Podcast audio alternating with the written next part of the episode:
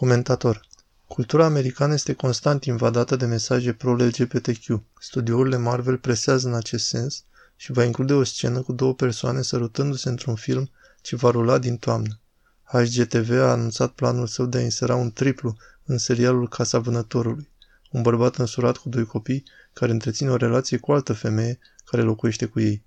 Și există o membră a Congresului din New York, Alexandria Cortez, care recent a jurat supunerea unei emisiuni de modă RuPaul Drag Race, în care bărbații se îmbracă și se machiază ca femeile. Sunt Alexandra Ocasio-Cortez și jur supunerea emisiunii drag. Despre tonul dat de aceste influențe culturale provenite de la comunitatea LGBTQ ne vorbește George Carneal, crescut într-o familie a unui predicator baptist din Sud care a petrecut 25 de ani într-o comunitate gay. El este autorul cărții De la queer la Hristos, călătoria mea către lumină. George, spune-ne, de ce are loc acest atac violent al comunității LGTBQ asupra culturii noastre în prezent? Se pare că au trecut de la stadiul în care luptau pentru toleranță în societate la stadiul de îndoctrinare, în care solicită ca societatea în general să adopte stilul lor de viață. George, cred că vom ajunge și mai rău. Am știut că atunci când vor deschide ușile barajului, nu se va ajunge niciodată să se zică destul. Până când nu ne vom uita la aceasta din perspectiva planului urmărit, care înseamnă reducerea la tăcerea creștinilor și a opoziției la acest plan, a tot ceea ce militează pentru familie, pentru creștinism, pentru viață sau pentru America. Acest plan va ține până când aceștia vor reduce la tăcere pe toată lumea. Reporter, te rog să ne explici cum tu, crescut de către un predicator baptist și părinte de copil, ai ajuns să îmbrățișezi modelul de viață homosexual. George, totul a început în copilărie. A fost greu. Ceilalți copii mă intimidau. Nu m-am conectat cum trebuie cu ceilalți adulți din viața mea. Asta și datorită poziției tatălui meu, care nu s-a aflat lângă mine tot timpul. Cred că a existat ceva în mine care a făcut să-mi lipsească afecțiunea bărbătească sau prietenia cu băieții. Deci am fost foarte intimidat de ceilalți. Deci la 18 ani, când am intrat pentru prima dată într-un bar pentru gay, a fost pentru prima dată când băieții se uitau la mine și mă tratau în mod diferit. Nu mai primeam acea reacție negativă, din contră, primeam o atenție pozitivă, de care am devenit dependent pentru că nu primisem aceasta pentru 18 ani de zile. Astfel am devenit foarte rapid aservit acelui mod de viață și astfel să ajung în trei ani să mă lupt cu drogurile, băutura, depresia. Am fost dependent de sex, prostituându-mă și am avut o încercare de sinucidere. Au mai trecut încă 22 de ani până când cineva a reușit să mă scoată de acolo. Reporter, există un efort crescut peste tot în SUA ca să se adopte o legislație care să interzică consilierea în vederea ieșirii homosexualilor și lesbienelor din acest stil de viață. Din perspectiva ta, crezi că avem nevoie de legi care să interzică terapia de conversie?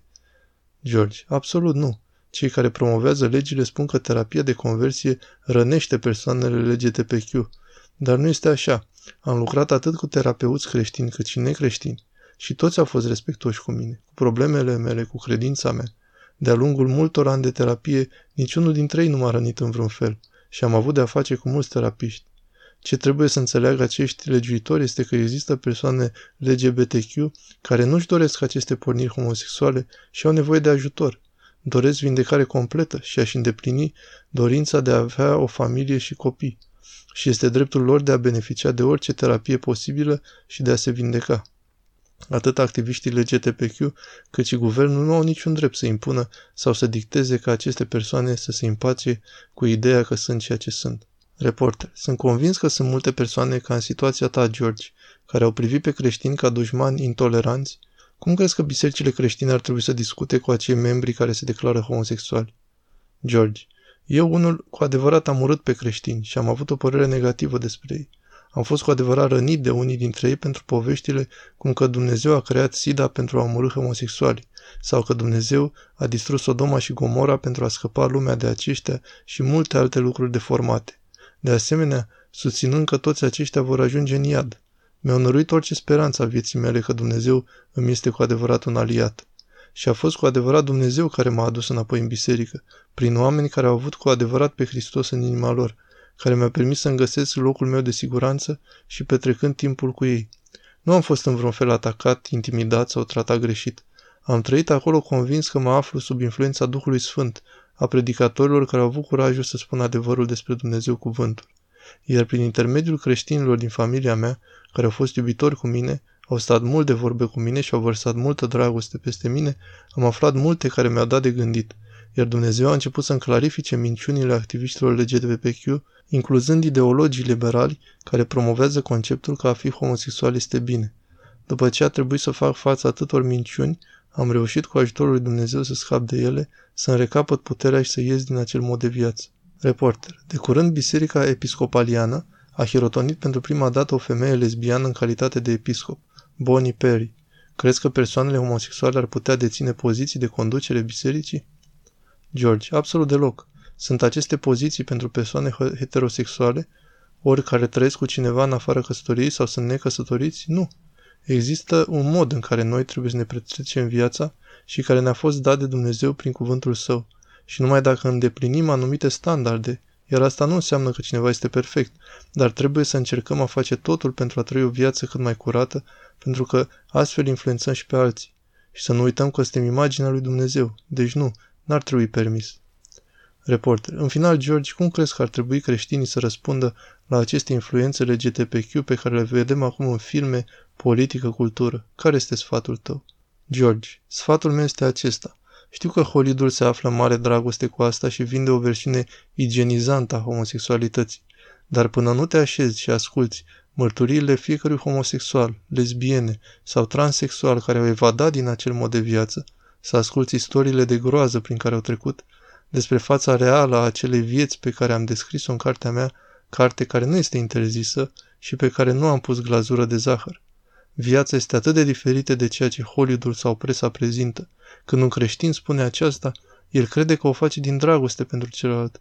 În fapt, nu numai că îl rănești pe cel în cauză, dar îl și împingi într-un mod de viață unde nu va găsi nicio pace, fericire sau mulțumire. Îi împingi către și mai multă revoltă împotriva lui Dumnezeu, pentru că am cunoscut victime ale acelui mod de viață. De aceea, avertizez pe creștini să înceteze să mai facă asemenea afirmații. Spuneți adevărul acestor homosexuali și împărtășiți-le dragostea voastră. La sfârșitul cărții mele am scris toate acele afirmații pe care activiștii LGTBQ și ideologii creștini liberali le folosesc și pe care le demasc cu citate din Biblie. Deci dacă aveți persoane homosexuale care nu vor să asculte altfel, încercați să puneți în practică sfaturile mele. Iar când vin la voi și vă spun că este normal ce fac, le puteți oferi citate din Sfânta Scriptură, pentru că ei nu-și vor face timp să studieze căile lui Dumnezeu și să găsească adevărul pentru ei înșiși. Reporter. Deci cartea se numește De la Queer la Hristos, Călătoria mea către lumină. George Cărnil, îți mulțumim pentru timp și sfaturi. George, cu plăcere. Vă mulțumesc și eu.